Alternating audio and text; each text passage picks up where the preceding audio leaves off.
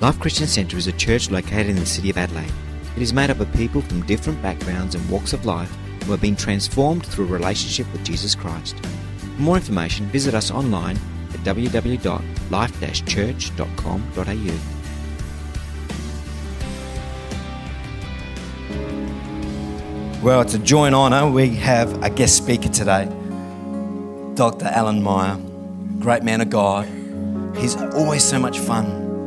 I just enjoy being with him. But he's pastor a church. For those that don't know, he's part, been with us for many, many years. But um, he's pastored a church for many years. He and his wife Helen have uh, established Careforce, uh, Careforce Leaf, Leaf uh, Life Keys Ministry that releases healing it, uh, discipleship and evangelism. And they've released it to 2,300 churches, probably more now. Over 10,000. Wow. You need to update your website. There's lots of churches all over the world that this has gone to, including ours. And we love the courses that they run. And so uh, I know that he loves God and he loves the Word of God and he loves the church. And he's, gonna, he's a man passion and I'm sure God is going to bless us. He's part of, uh, he's a friend of the church, and he's a part of the family of Life Christian Centre. So let's give him a warm welcome to Dr. Allan Meyer.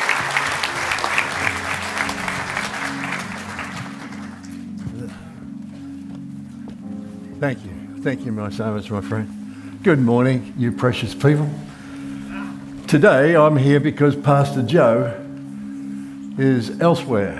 And I'm not, I'm not resentful at all that he's in Noosa and I'm not. It doesn't, doesn't affect my emotions one little bit. I'm very glad for him. What a privilege to be with you. I'm going to share with you today a message that is not a new message. It's not new for me, it's one of the passions that I carry. Uh, in fact, the Bible puts it this way the words of Jesus said, Every scribe who is uh, been trained for the kingdom of heaven is like the master of a house, and he brings out of his treasure what is new and what is old. Today, I'm going to share, you an, share with you an older message, but it's been just so stirred in my heart because Helen and I, over the past couple of months, rewrote and retaught our Making Marriage Better course. And it was during the teaching of that course that I just was reminded of the power of one of the greatest insights that you will find in the Bible when you're seeking to love an imperfect person. I want to talk to you about how to love imperfect people. And if you can't do that, you're in a lot of trouble because there aren't any other kind, there's no other kind to love.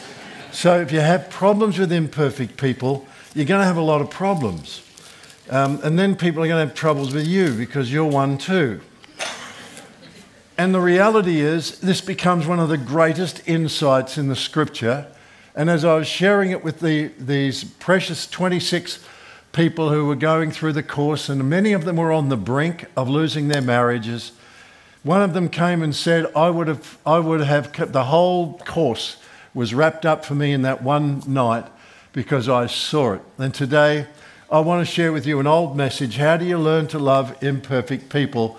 And the reality is, it has to start in your own home. If it doesn't start there, it'll never work anywhere. And one of the great, uh, one of the great needs in our life is we need insight. See, uh, being a human being is an extraordinary privilege. You, you are not a, a, magpie, although today, if you're a magpie, you'd be gloriously happy. You are not a horse or a cow or a dog, you are a human being. And as a result, you, ha- you are faced with the most extraordinary possibility the possibility of being a child of God, experiencing the communion of saints, the forgiveness of sins, the resurrection of the body, and the life everlasting are your possibilities because you are a human being. But with that possibility comes an extraordinary responsibility. You are responsible before God to not behave like an animal and to understand that God has given you insight, and if you'll live according to the truth, life can work. And if you don't live according to the truth, life can be really, really hard, and you're not even sure why. May today be an eye opener for you. If, if you didn't know this already, then I'm glad you came because God loves you.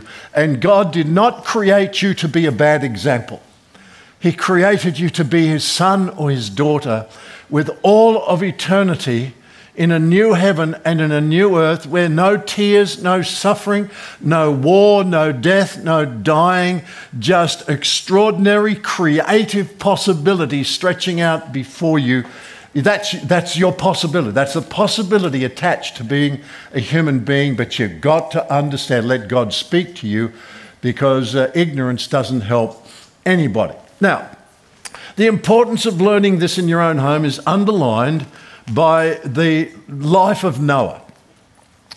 A lot of human beings in Noah's day, but only eight of them survived. Because with being human comes responsibility.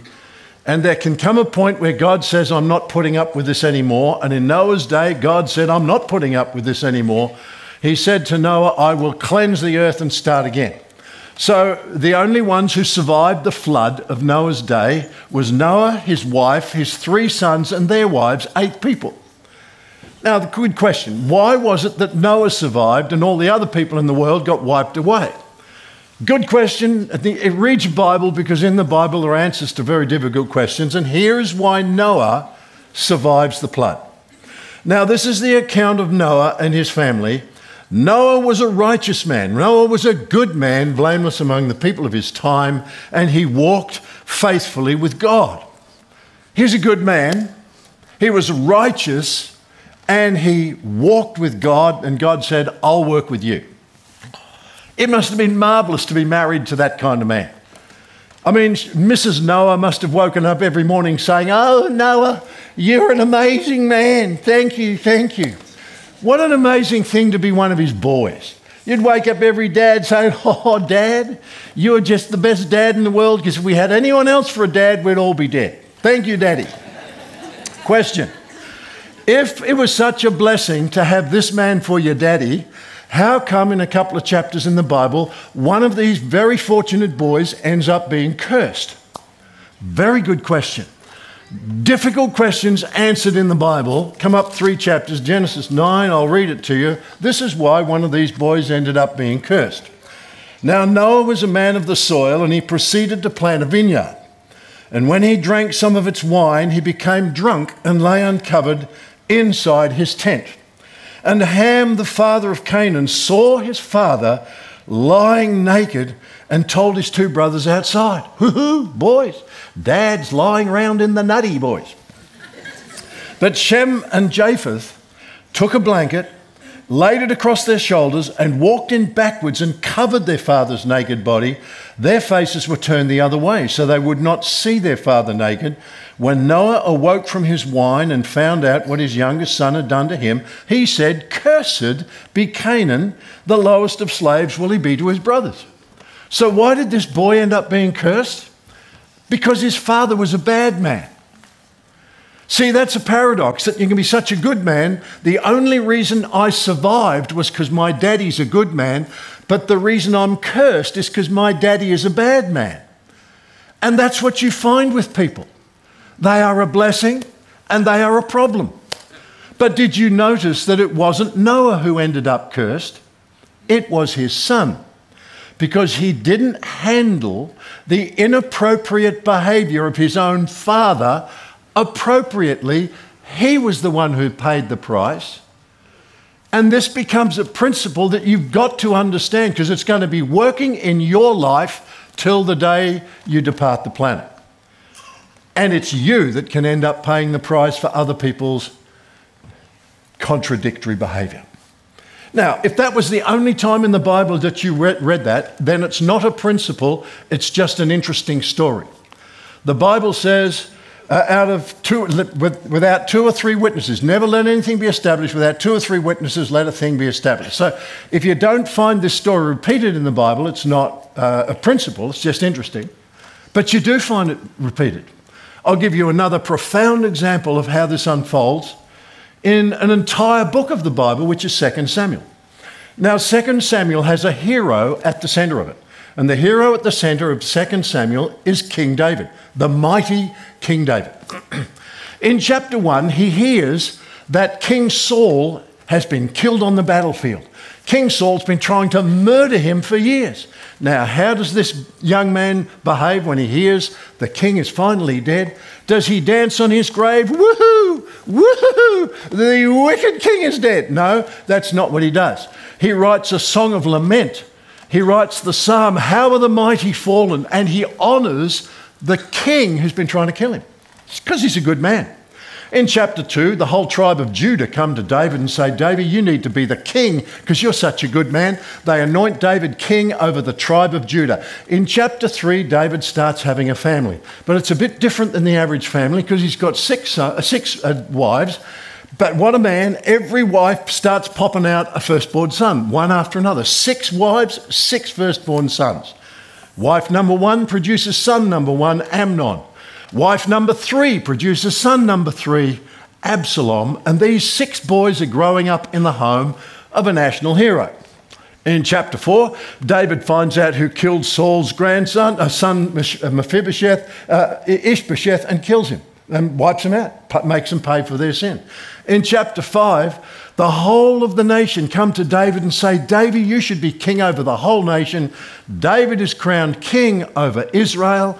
And finally, he captures the Jebusite stronghold we now call Jerusalem. He captures it for the first time.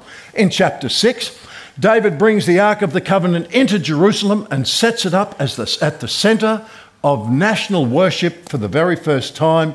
In chapter 7, God comes to David and says, Davy, you're such a good man, I'm going to make a promise to you. There will be a king reigning over Israel that'll come out of your body, and he's going to reign for all time. And that's fulfilled in Jesus Christ, the Son of David. In chapter 8, uh, he has one victory after another. In chapter 9, he discovers that one of Saul's crippled offspring, Mephibosheth, is still alive. Does he kill him? Eh, eh, eh, Get rid of an, uh, an old enemy's grandson? No. Brings him into his table, treats him like a son. In chapter 10, David defeats the Ammonites. Is there nothing this good man cannot do?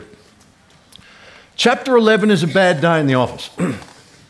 He spots a neighbour's wife having a bath, invites her over for a game of chess. Turns into a very vigorous game of chess. He gets the neighbour's wife pregnant. what do you do when you get the neighbour's wife pregnant? Bring the neighbour home from the war. He'll sleep with his wife. No one will ever know whose kid this really is. But here is a man so loyal to his king he is not willing to have one night with his wife while men under his command are sleeping out on a battlefield. He sleeps on David's doorstep.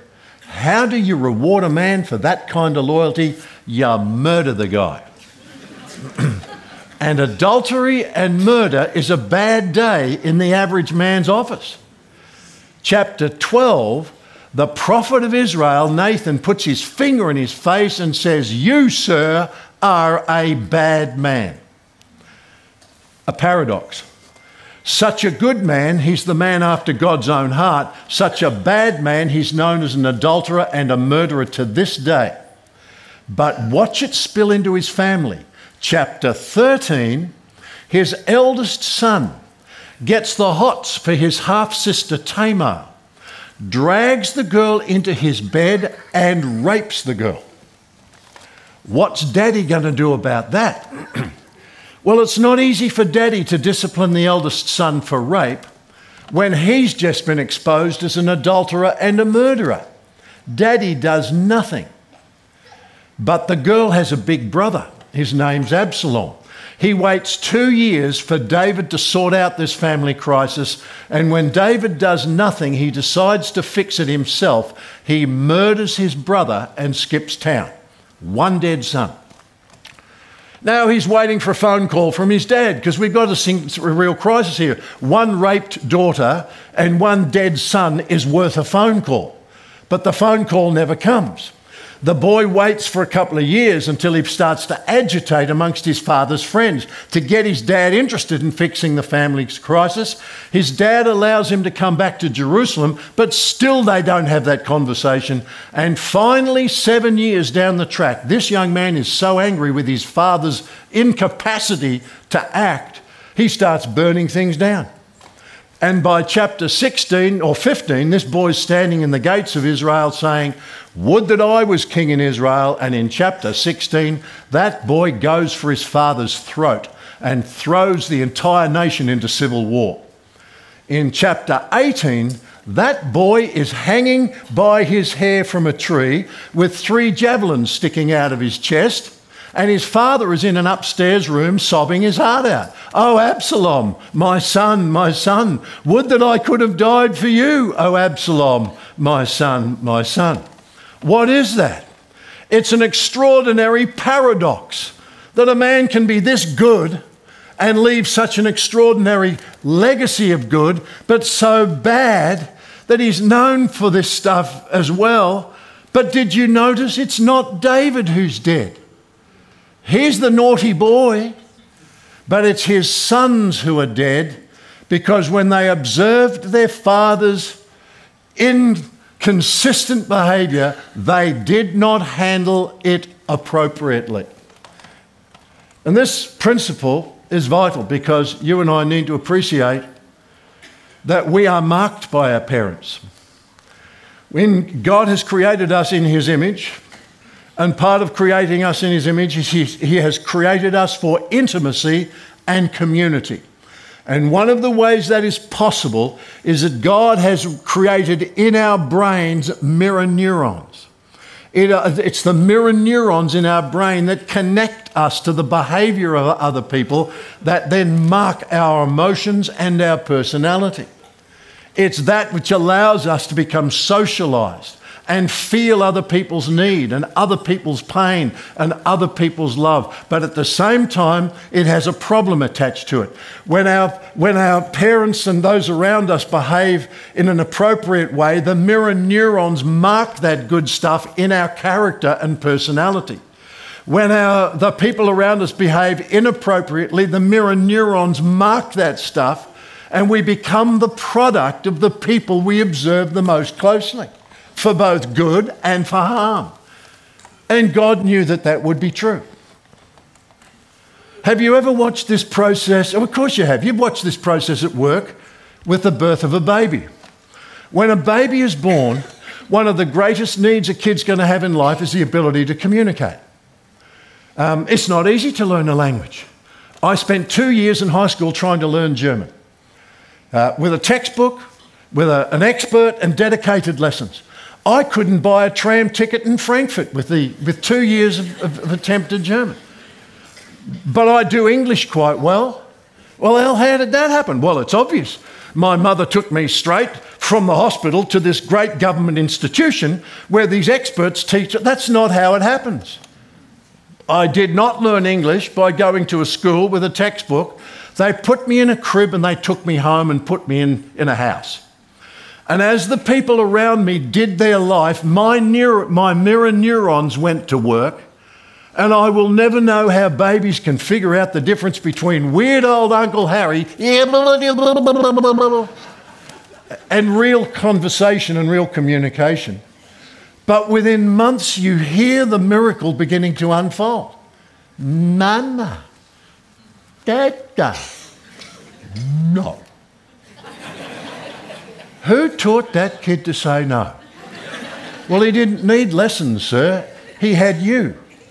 He just learned it from you. And we learn so precisely that you can hear a three year old child utter one sentence.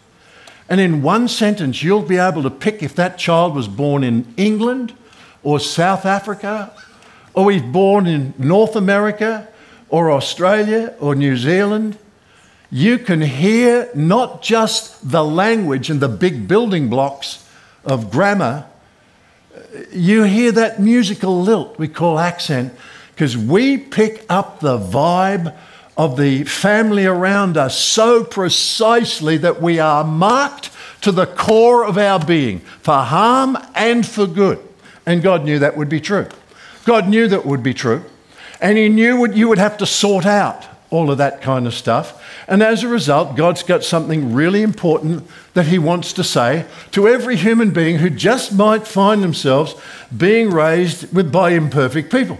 Because if you don't learn to handle the imperfections in the home where you are raised, it's going to follow you from that home to everywhere else you go for the rest of your life. Or did you think you would marry someone who would be perfectly attuned, who would never demonstrate contradictions that you'd have to cope with in the marriage uh, that you enter into? Or did you think that you would go to work one day and the boss that you work for lies awake at night trying to make sure the workplace perfectly is attuned to you and your preferences and your weirdness? Or did you think when you hired people to come and work for you, they would magically, as they clock on, just immediately take on the perfections of your weirdness and become exactly what you would hope them to be? Or did you think you would go to a church one day and everything you met, everyone you met there would just marvelously, intuitively, without ever being told, know when to ring and what to say? Or did you think that you'd go to a home group and the way they lead the home group would just perfectly match the way you think and your preferences and the way you do life? Or did you think you'd buy a house in a community where everybody, what kind of world do you think you live in? you are surrounded by imperfect people. And if you never learn to handle well the imperfections in your own household, you will be butting your head against the wall for the rest of your life.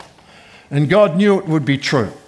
And as a result, He's got something to say to you about learning to manage the imperfections of your own mum and dad so that you will have a skill you could apply everywhere else you go in life. Who would like to hear what God has to say to manage the imperfections in your own mum and dad? Put your hand up. Who would like to hear that? One, two, seven, eight, twelve. Um, no, haven't got a majority here, mate. Um, who would like a message on creation and evolution? I got one of them. If that's if that. Who would like to hear what God has to say about managing the imperfections? I'm going to come to your house if you go. Okay, oh, that's enough. We got. See, I'm a democratic ministry. I only preach if there's got a majority in favour. I just didn't want to. I didn't want to inflict a message on you. Yeah, don't come to church and be so inactive. It's not. It's dangerous because God wants you to hear something. He wants you to hear something today that could change your life, that could help you to prosper everywhere you go. Because if you never learn to do this, you will be butting your head everywhere you go, because everywhere you go, you're going to have to relate well to imperfect people. All right, then, okay. Well, what does God want to say? Well, I'm going to tell you. Now, if you have a little white card on you, something, pull it out, write this down, because you could be driving along, pull up at the lights, and an imperfect person pulls up alongside you, or they're right behind you in the car, and, and you could write this down on a piece of paper. And in that moment, you could pull it out, read, oh, that's right, I remember, and then you could really handle that moment well. Of course, what could be really disappointing is, is when I tell this to you, you've already heard it before. And it didn't work for you yesterday, so how's it going to work for me tomorrow? But well, we'll take that as it comes. Here it comes. Here is God's extraordinary wisdom. Wisdom for imperfect people to handle the imperfections in other people learned in your own home while you grow up. Marvelous. Thank you, Lord. What do we want? What, what, what do you got to say to us, Lord? Speak, Lord, for your servants are listening. Exodus chapter 20 and verse 12. You shall honor your father and your mother. There is no ripple of appreciation running across this auditorium. Yeah, yeah, yeah. Fair dinkum. Just when I thought the dude might say something useful, he comes out with that old rubbish. Honor your father and your mother. Honor your father and your mother. Yeah, yeah, yeah, yeah. You know why God's always sticking up for old people? It's because he's the ancient of days himself. That's why. Always sticking up for old people. Yeah, yeah, yeah. Honor your father and your mother. Yeah, you know what God wants you to do? He wants you to pretend your mum and dad are perfect. Yeah, yeah, yeah. Just don't notice when they do wrong things, bad. Just don't notice. See, that's the problem with poor old Ham. He should have just done a Sergeant Schultz. You see your dad lying there in the nutty? I say nothing. I say nothing. Yeah, if I told my mum and dad all the dumb things they've done, all the things, ways they hurt me and messed up my life, they wouldn't be able to sleep at night. Yeah, yeah. Honour your father and your mother. If I told my mum and dad the mistakes they've, I spelled it out from this, how you messed up my life, mum and dad. They'd be slashing their wrists, that's what they'd be doing. But God didn't say, honour your father and your mother so they can sleep well at night. He didn't say, honour your father and your mother so they can feel good about their parenting skills. It's not what he said. He said, You shall honour your father and your mother that it may be well with you. You see, the word of the Lord to, to you is, is not pretend your mum and dad are perfect, it's to learn to honour your father and your mother, and you'll never know how to do that till you understand what this word honour actually means. The word honour is the Hebrew word kabed. And that word simply means to let something be as heavy and as real as it actually is but it is not just used in a positive sense. God is not saying pretend your mum and dad are perfect.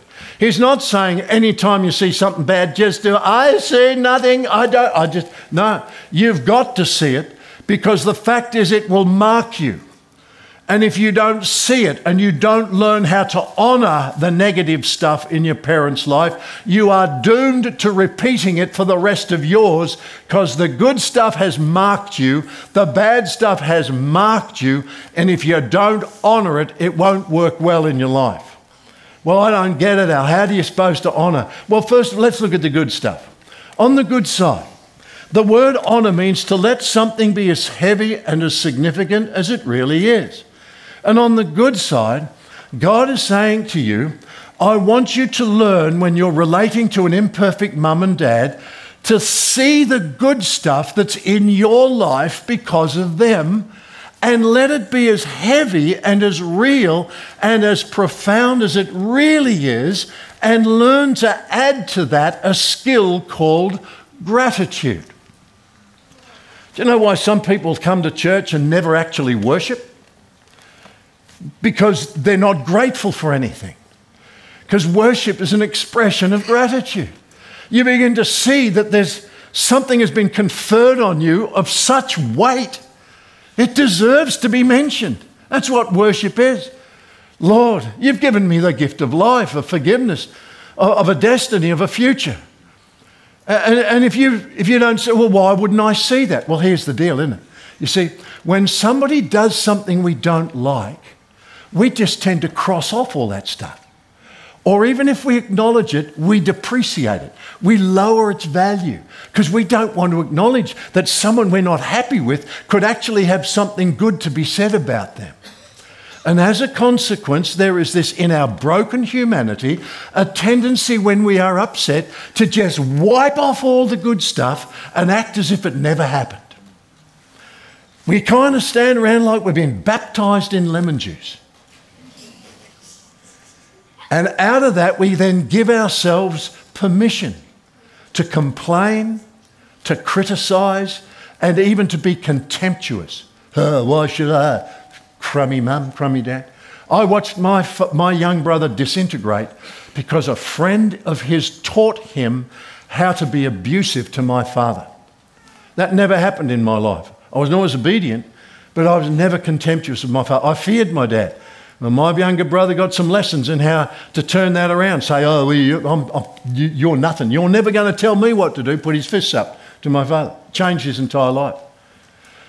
If you're going to learn to honour an imperfect father or mother, you've got to be prepared to see the good stuff. And then you've got to be prepared to let it be as heavy and as significant as it really. is. You've got to stop wiping that stuff off. You've got to be prepared to, to see it for how profound it really is and learn to add to that the skill of gratitude. Notice it, comment on it, appreciate it. It's extraordinary what happens the way you see life when that becomes the dominant element in the way you do life. Now, on the flip side, God is not saying to you, pretend that the defects aren't there. In fact, the word kabed means to be is used in the negative sense as well. In other words, let the bad stuff be as bad as it really is. Don't try to pretend it didn't happen. I mean, Noah's dad's lying there in the nude. This is not a good moment for him or the family. It's a moment of embarrassment, it's a moment of, of humiliation. But two brothers understood that if God was to mark my um, iniquities, there'll be my day when I'll be the one who's being humiliated. They covered their father's nakedness, they have a conversation about it, and try to reduce the damage as far as possible. Dad, you can't do that again. You got no idea. It's not good. We don't want the grandkids to see you drunk, and we don't want to see it ourselves. I'm sorry. I need to change. It doesn't pretend it didn't happen, but you handle it differently. Let it be as bad as it is, but learn to add to those moments the skill of absolute forgiveness. Doesn't mean don't talk about it, doesn't mean cover it up, paper over the cracks. God never did that with our sin. He didn't paper over the cracks, try to pretend that everybody was really okay. When, when God dealt with our sins, He saw it as bad as it really was, and there was blood all over the floor. There was Jesus Christ on the cross. God faced the, the, the depths of our sin, but He dealt with it in a way that would allow total and absolute forgiveness. And when you allow the other people's weaknesses to be as bad as they really are, and you add to that the miracle of absolute forgiveness, then community is possible. And then relationship is possible, and correction is possible, and growth is possible. All of that comes out of the miracle of this ability to see and to see the good and to see the bad and to, to respond appropriately. Now, I'll tell you how close, how serious this is. Jesus will then say in the Sermon on the Mount, Judge not, lest you yourself be judged. For with the judgment you judge, you shall be judged. And with the measure you use, it shall be measured to you again.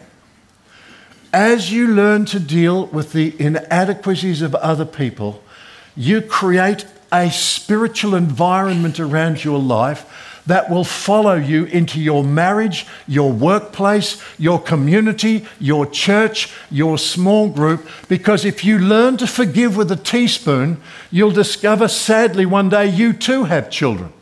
You see, teenagers are God's uh, capacity to teach parents what happens when you create something in your own image and then they start denying your own existence. That's what teenagers do. Well, that's how God feels. Created you in my own image, and now you won't even, I can't even talk to you. When you create a capacity to deal with the sins of others with a teaspoon, you find the teaspoon is being used in your direction, and you will be suffering for that all the days of your life. When you learn to forgive in bucket loads, you'll find everywhere you go, your marriage can flourish. Your church can flourish, your youth group can flourish, your business can flourish because there's an atmosphere in which the kingdom of heaven can come. And it all comes down to this skill, something that God hoped you would learn in your own home. But if you didn't learn it there, you'll go out into life ill equipped in a spiritual universe. Now, some people will say, oh, that's okay for you. I bet you were raised in a middle class family. I bet that you didn't have all those serious problems. If only you knew the family I was, was raised in, you wouldn't be saying this stuff. You see, because it might be okay for you. Do you realise I grew up in a home where uh, one of my parents was absent? That one of my parents walked off. I didn't even have that parent. What am I going to do? How am I going to honour them? My parents were neglectful. I didn't get taken to the dentist. Sometimes I didn't have appropriate food. Well, how am I supposed to honour that? My parent was flawed. I, grew, I am married to a girl who grew up with a flawed parent. Her mum died when she was eight years of age. Her dad became a functioning alcoholic. She grew up in the home of a functioning alcoholic. I see the fingerprints on that girl's life to this day of, of that background. I see it. It marks people. And every now and then you'll find people that grew up in an abusive household. You have no idea how my father mistreated my mother. I understand. I understand that my hill is not as high as yours. See, I didn't grow up in that kind of family. I grew up in a fairly, in a, in a really good household. But the reality is, some of you grew up in a household, and the mountain you have to climb in order to honour both the good and the bad is really quite a challenge. But you need to know this it's not a different mountain, it's the same mountain, it's just higher than mine, and you may need help climbing it, but it's the same mountain. You don't get different rules. in a spiritual universe. Sometimes the challenges are greater. And as a result, if you do not learn how to see the good, if you don't learn that, if you don't learn how to let the good be as good, they say, well, there's nothing good happening in my family. Really? I'll tell you one good thing you. You are alive. If it hadn't been for those defective parents, you would not even exist. But because you exist, all of God's grace is available. It's amazing to be a human being. And I know you might have had horrifying, you may have survived the worst that life could ever throw at someone, but you're here. You survived it. Well done. Good on you. Now don't waste your sufferings. Climb that mountain. Because here's the deal if you don't learn to honour the life you've been given, you will despise yourself for the rest of your life. Listen, let me read to you what Dallas Willard had to say to those who struggle with a difficult parental background. He said, If you do not deeply appreciate the weight of the fact that your parents gave you the gift of life, you are condemned to despising yourself, for you are the life they generated. If you never press through your disrespect or rejection of your parents and who they are, there will be a similar disrespect for yourself. If you want to have a long and healthy existence deep within your soul, at some point you're going to need to discover something about which you can be grateful and then learn the skill of total forgiveness. You may be better placed to learn the, the principles of the kingdom than anyone else because you have a bigger mountain to climb. And if, you can if you'll do it with Jesus, the outcome can be just amazing. Now, let me be honest and say that's not my challenge. Reality is, I grew up in a lovely home. My mum was nearly perfect. Mums are like that sugar and spice and all things nice. My dad was the problem for me. There were two things about my dad that damaged my life. The first was that there were times when I disappointed my dad. My dad would go silent and he wouldn't coach me. He never coached me. I do not have a single remember, memory of my dad telling he, me he loved me. I'm sure he did, but he never said it. And I have many memories of, of my, seeing a look on my father's face that communicated to me that Al has done it again. There are other times that he might, uh, oh, by the way, I'll, I'll tell you one story. When I was four years old, Dad and I built a kite. We made a kite in the backyard, brown paper, string, sticks out. We went into the, into the park. We flew the kite. It was wonderful. Dad went off to school. He's a teacher. I'm four years old. I don't go to school yet, so I'm bored. I'm going to fly the kite. So I take the kite, head off into the park. I still can picture the day in my mind's eye. The, the gum trees are waving in the, in the wind. The wind's howling through the trees. The sky is black and clouds are scudding. And I have a crack at flying. This is not a day to fly a kite. The, the wind takes the kite and wrecks the entire thing. And when my father came home and saw the kite was wrecked and the string was all tangled, this sad look comes out, came over his face. He never said a word. We never fixed the kite and we never flew it again. Now, that moment, had my dad had a different wiring, could have been really important in bonding me to my dad. He could have said, Al, good on you. You had a go, but you have to think about the day. Now, uh, we, we can repair it. That's not, not this is, you know, we built one, we could build another one. We could have had a wonderful, he could have coached me, but he didn't do that. He went silent. And that's what, hap- that's what would happen when I would let my dad down, he'd go silent. Now, I'll tell you an amazing thing. The first time I ever shared this story in my own church, one of my staff came up to me and said, Al, do you realise you do that to us? And I said, What? And he said, That silent thing. You don't yell at people when they let you down, you just look at the carpet and don't say anything. I said, I don't do that. He said, No, honestly, you do. I said, Ha ha, you're sacked.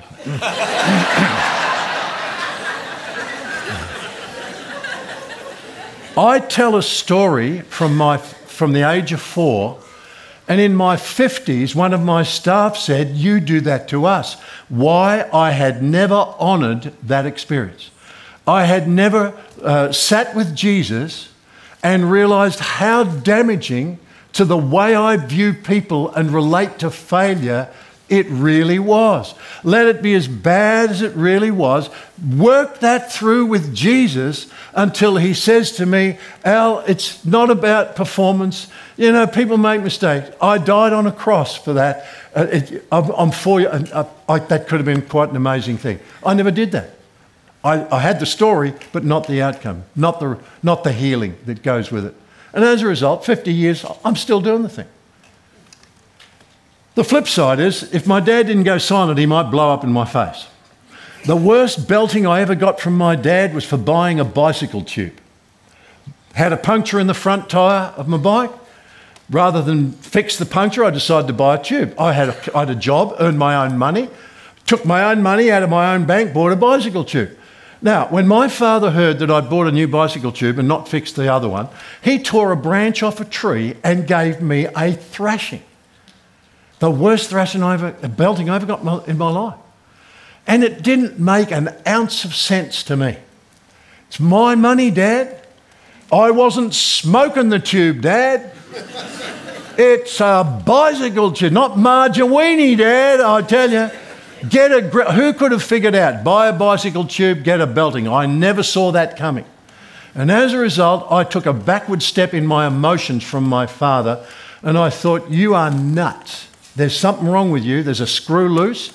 And I don't know what it is, but here's the dangerous thing. I could never have known that was coming. So I'm not quite sure what the next button, where's the next landmine I'll step on. And I saw my dad as a dangerous man. Now, I'll tell you three things that really helped me uh, in my personal growth and in my relationship with everybody, not just my mum and dad. Oh, one day I was counselling a, a woman in my office. And it seemed like, as I was talking to her about her relationships with her household, that nothing good had ever happened in her family. And I said to her, Did nothing good ever happen in your family? And I said, Can we find one good thing? So she thought about it and she said, Here's one good thing. I said, Could we find another one? And we began to do a treasure hunt. We began to look for the treasure in her family background. The more we wrote, the more she remembered. It's because she was, she'd wiped all the good stuff off. She'd shut that down. And the more she wrote it down, the more she saw. By the time she left, her picture or her view of her whole relationship with her parents was entirely different. And after she left, I sat there in my office thinking, you know what? I've never done that myself. And that day I took out a piece of church letterhead and I wrote a letter to my father. And I began to let myself remember all the good stuff that was in my life because of him. He loved my mum. I cannot tell you how profound that influence has been in my life. He was so stable, he was so uh, reliable, he was a good man. In every way, he was a good man. And the more I wrote, the more I appreciated what a legacy he had left me. And the very last thing I wrote at the bottom of the letter was Dad, whatever stability I have in my life, I owe that to you. I sent it off to my dad. He never mentioned that one time. Never, never mentioned the letter. But it didn't matter because I'd let the good stuff be as heavy as it really was. I fell in love with my dad. I just thought he was, I'm, I'm sorry, Dad. I, I love you. And every time I would meet my dad after that, I'd put my arms around him and mwah, I'd kiss him right on the face. He never knew what to do with that, I can tell you. My mum says when he did get the letter, he'd been in a bad mood for days. Wanted to get a picture frame hanging up in the kitchen because it was like a note from God on letter, church letterhead paper, you know. Can't do that. Have you ever done a treasure hunt on a difficult person in your life? A husband, your wife, your mum, your dad, your brother, your sister, someone you work with? Done a treasure hunt? Second thing, you don't know their background. You're the product of your background, they are the product of theirs, and you weren't there to see it. My wife said to me, Al, take your dad home, let him tell you all his stories. And we went back to his old hometown one day. He told me all the stories. He showed me the little school where he was raised as a kid. Told me about the time he went and gathered up sheep droppings and put them in a paper bag, took them to school, and told everyone they were aniseed balls. told me about how a friend of his had drowned in a dam and Dad used to always freak when we were going down the river. Oh, you go, don't go down the river. Well, it's okay. Dad. He'd lost, a, he'd lost a friend when he was a teen. He showed me the little white house where his mum raised nine children as a single parent. He showed me where he would herd cows every morning and how he morning and evening for the guy who would milk them, he would be paid a penny, and how he would take that money home and hand it straight over to his mother, and all the kids did the same to help the family survive. And that was the day I understood that belting I got over the bicycle tube. See, I was raised in the 60s where a kid could have his own money, spend the money however he liked. My dad was raised in a very different environment. And one day he saw his son spend money he didn't have to spend uh, to avoid doing a little work, and I pressed a fear button in his family of origin. He behaved inappropriately. Could I have ever done a number on that one? I could have gone home that night and said, Dad, the Spirit of the Lord has revealed something to me today. The Spirit of the Lord revealed how the demon of despair and poverty gripped your life as a child. And you have grown up under the authority of a dark and evil thing, which caused you to spring upon me as a child and inflict your grievous brokenness upon my childish heart. But today, the Spirit of grace is flowing in my heart. And today I forgive you all your sins and iniquities with which you have ever offended me, Dad, because the love of God flows through me like a river. I didn't have to do a thing. I just had to realize what the deal was. And I said, It's okay, Dad. Last thing wiring.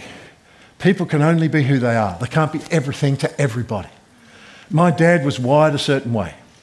He used to deal with stuff quietly on the inside. My brother told me one last story and we're done. He said, I was talking to dad the other day about the Second World War. He got to a point where he told me about how one of his friends had been shot in the head. He got to that point and he just never said anything more. I left the room because I knew he wasn't going to say any more and came back 20 minutes later. He was still sitting in exactly the same place, silent as a mouse. Tears were just pouring down his face. And I thought, you know, that's my dad. He used to do that a lot. He'd sit with his pipe silently and think. Now, I need to tell you, that did not help me as a boy. I needed my dad to coach me more and not be so silent. But he could only be who he is. He can't be everything to everybody. And as a result, I just had to understand Dad, you gave me the best you had. And Dad, it was wonderful. Good on you. First thing I do when I get to heaven is say, Dad, I didn't make it. I made it, mate. I didn't go to jail at all. Actually, Jesus was enough. I don't know who you are or what brought you to church today, but there is a Saviour who died upon a cross to open the gates of eternity to you so that in your imperfections his blood would be enough. And because of that, we can relate really well to imperfect people if we'll just do what the Bible says, just honour. Let the good stuff be as good as it is and add to that gratitude. Let the bad stuff be as bad as it is. And if it requires a discussion and it requires a conversation, because not everything can be dealt with in silence, have the conversation and learn the skill of total forgiveness. And the truth of the Word of God will be fulfilled in your life. Honor your father and your mother that it may be well with you, that you may live long in the land that the Lord your God is giving you. Father, I stretch out my hands over this people today. You know their stories. I pray no matter what their story may be, let the blessing of heaven rest upon them. Let them go from this place knowing that you want to do some work in their hearts. And I pray in Jesus' name, as they do it, grace will come in Jesus' name. Amen. Thank you for listening. It's been a pleasure to talk to you today.